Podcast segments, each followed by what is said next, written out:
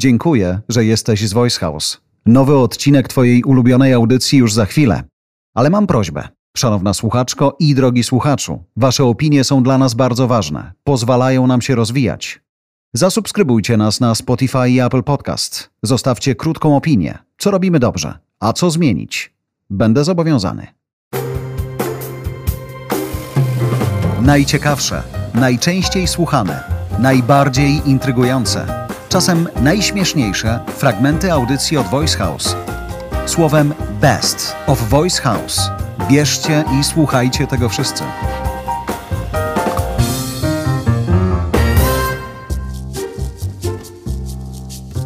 English Pro. Olga Pietrykiewicz.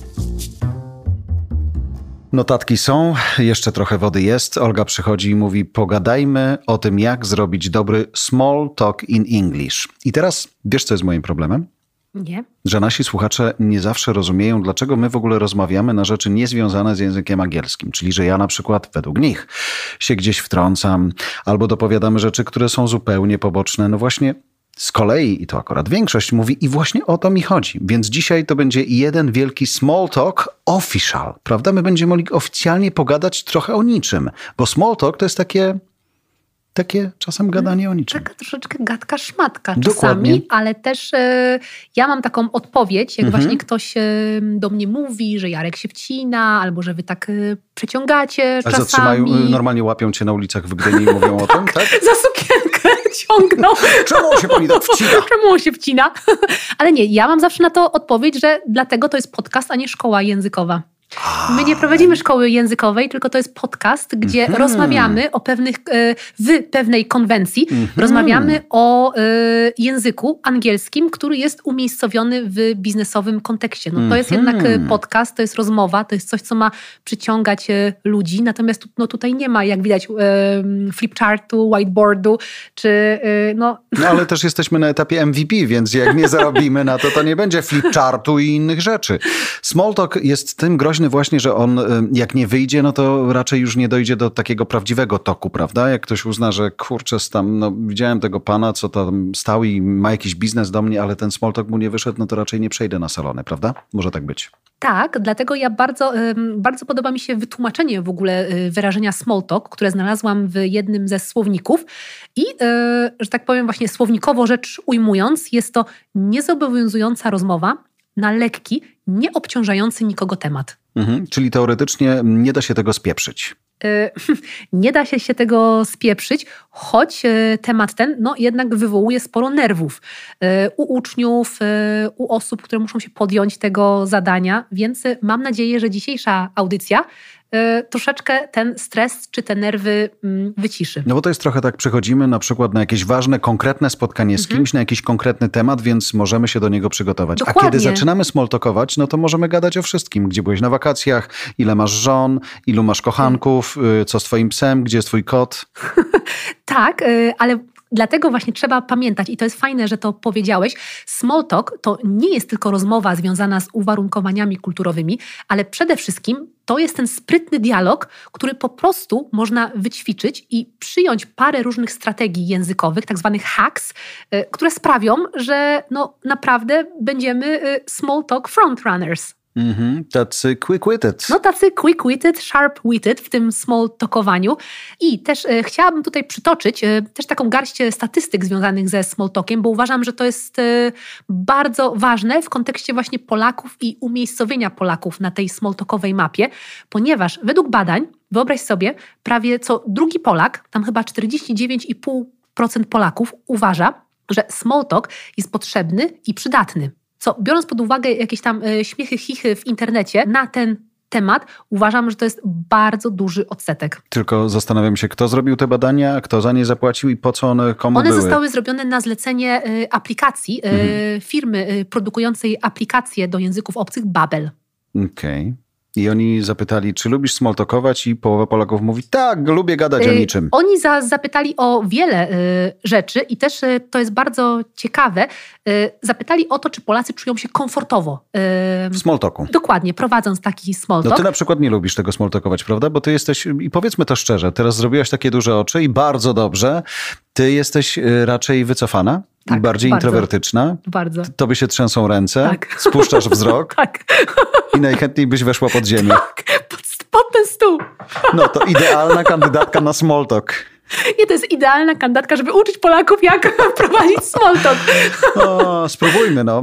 Let's go. To, to znaczy mamy parę takich e, przykładów, prób e, smalltalkowania, natomiast co ważne, chcielibyśmy, żebyście też dali nam sygnał, czy to w dobrą stronę poszło E, i czy może macie jakieś miłe albo mniej miłe doświadczenia ze smalltalkiem. Bardzo chętnie poczytamy te komentarze, a ponieważ ostatnio, i myślę, że to jest też jakaś kwestia zaufania słuchaczy, że poza pisaniem do nas miłych słów, albo niekoniecznie miłych na Apple Podcast, zaczynają się maile. Więc jeżeli chcecie, a widać, że łatwo nas znaleźć na jakimś direct message na Instagramie, czy Twitterze, czy innym, e, innym LinkedInie, to ja chętnie zacytuję takie rzeczy w audycji, więc spróbujmy. Próbujmy. I y, tą naszą dzisiejszą rozmowę też bardzo chciałabym oprzeć y, o taki kręgosłup, Mhm. który znalazłam na y, LinkedIn. I to był artykuł. Przecież ty tam nie masz konta. Jeszcze. A skąd wiesz? Bo tam jest mnóstwo ludzi, którzy cały czas mówią, no i co, no i co, no i co, gdzie ta Olga, to, to biznes, a, a wciąż offi- official tam się nie pojawiasz, więc czas na to. Ale że small talk, który jest rozmową o niczym, która to rozmowa nie powinna mieć żadnego kręgosłupa i żadnej ramy, nagle ma coś takiego? No znaczy, mm, tutaj akurat y, to słowo kręgosłup chciałam y, odnieść do artykułu, który znalazłam na y, LinkedIn i to chyba był artykuł autorstwa Anny Chodnickiej. Artykuł traktujący o kulturowym zderzeniu small talku Polska versus Ameryka i tam przeczytałam bardzo fajne zdanie, że small talk to jest tak naprawdę trzy razy S, szczerość, serdeczność i spontaniczność. In English, honestly, being, Honesty or mhm. sincerity, i cordiality. cordiality, sincerity i honestly. Super. I tego się trzymajmy z zastrzeżeniem, że w naszym przypadku to będzie taka wyuczona spontaniczność w języku angielskim w biznesie. Znaczy w czyim naszym przypadku, przepraszam. Po to Twoim robimy, żeby to było bardzo naturalne, żeby nasi słuchacze pomyśleli sobie, "Łe, potrafię to lepiej. I tego wam bardzo serdecznie życzymy. Próbujmy. To będzie naturalne, ale najpierw zróbmy to może odrobinkę w taki kontrolowany sposób. Dobra, będę aktorem. Uwaga, szanowni słuchacze, choć raz będę mógł czytać z kartki.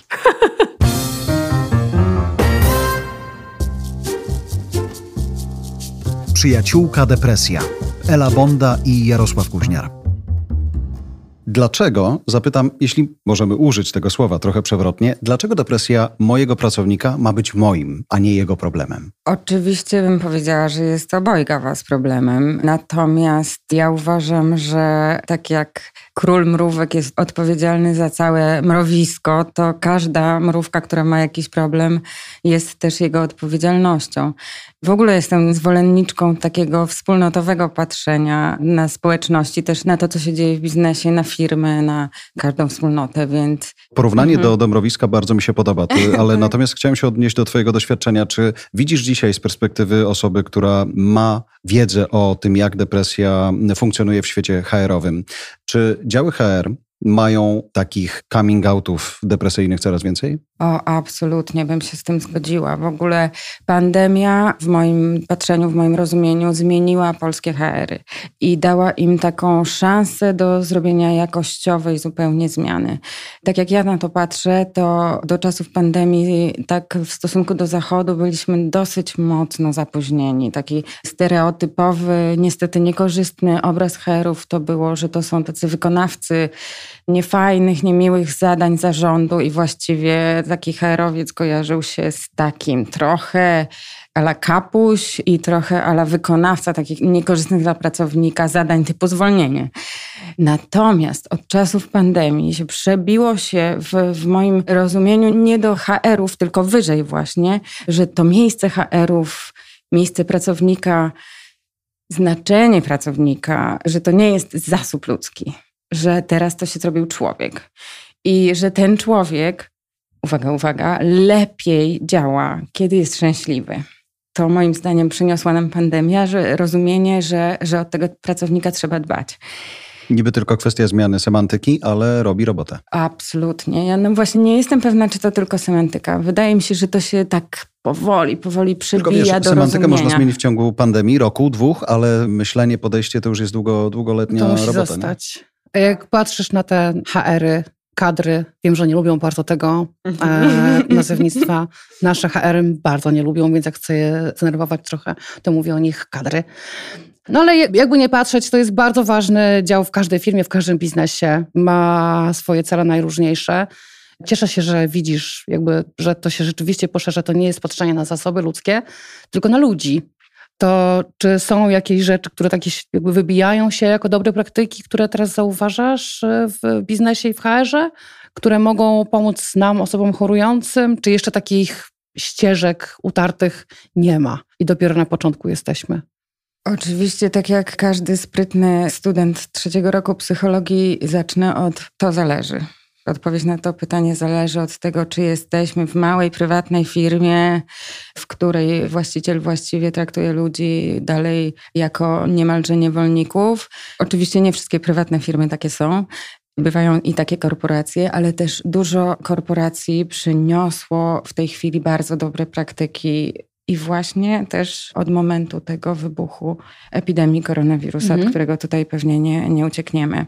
Takie praktyki bym wymieniła, że to jest cała taka tendencja do dbania o well-being, mhm. odporność. Mhm. Przez różne warsztaty, różne propozycje dla pracownika powstała taka dosyć ciekawa forma takiej interwencji kryzysowej, czyli że firma oferuje pakiet Employee Assistance Program. Tak, mhm. tak. I z psychologami, z psychiatrami, z coachami, z dietetykami. 360 e, dookoła człowieka. tak, Okej, okay, tak. ale od kiedy zaczęli się tam pojawiać psychologowie czy psychiatrzy w tych pakietach? Bo zwykle to dotyczyło rzeczywiście zupełnie innych rzeczy. Jakby tej sfery emocji rzadziej dotykało, prawda? Od czasu pandemii to jest taka usługa, że możesz kryzysowy telefon wykonać, że jest po prostu zobowiązanie firmy, że, że w jakimś czasie oddzwoni do tego pracownika i pracownik w tym momencie, kiedy potrzebuje, dostanie wsparcie. I słyszymy od naszych gości, że bardzo często to jest ich pierwszy moment styku z psychologiem. Jak na to patrzysz? W ogóle mnie to nie dziwi, co powiedziałeś teraz. Cały czas i też, jak wiesz, to ja też siedzę na fotelu terapeuty. Taki tekst, że pierwszy raz przychodzę do psychologa, taki tekst, że to było bardzo trudne i ileś tam tych ograniczających przekonań człowiek musiał pokonać, no bo cały czas jeszcze pójście do psychologa czy do psychiatry jest postrzegane jako słabość, mhm. kiedy tak naprawdę to jest siła. To prawda? prawda? Oczywiście, że uważam, że pójście do lekarza w ogóle jest siłą. Po pomoc. Po pomoc. Pójście po pomoc. Pójście po pomoc, bardzo. poproszenie o pomoc. Ale jak na moment jeszcze wrócimy, bo będą nas słuchały różne osoby. Będą nas słuchały osoby pracujące w dużych firmach, w takich na przykład jak ja pracuję, gdzie jest też kapitał międzynarodowy, gdzie jest ten head office, który też pomoże i powie co robić, ale będą nas też słuchały osoby, które są w średnich i mniejszych przedsiębiorstwach. I to też są osoby, które po naszych pierwszych nagraniach wracały do nas z informacją, że okej, okay, fajnie, w tym korpo twoim tak się wszystko dzieje, super, no bo jest to właśnie takie duże korpo, macie zasoby, macie pieniądze i macie też trochę inną mentalność, ale ja pracuję w takiej niewielkiej firmie, no i u mnie to w zasadzie zupełnie się o tym nie rozmawia.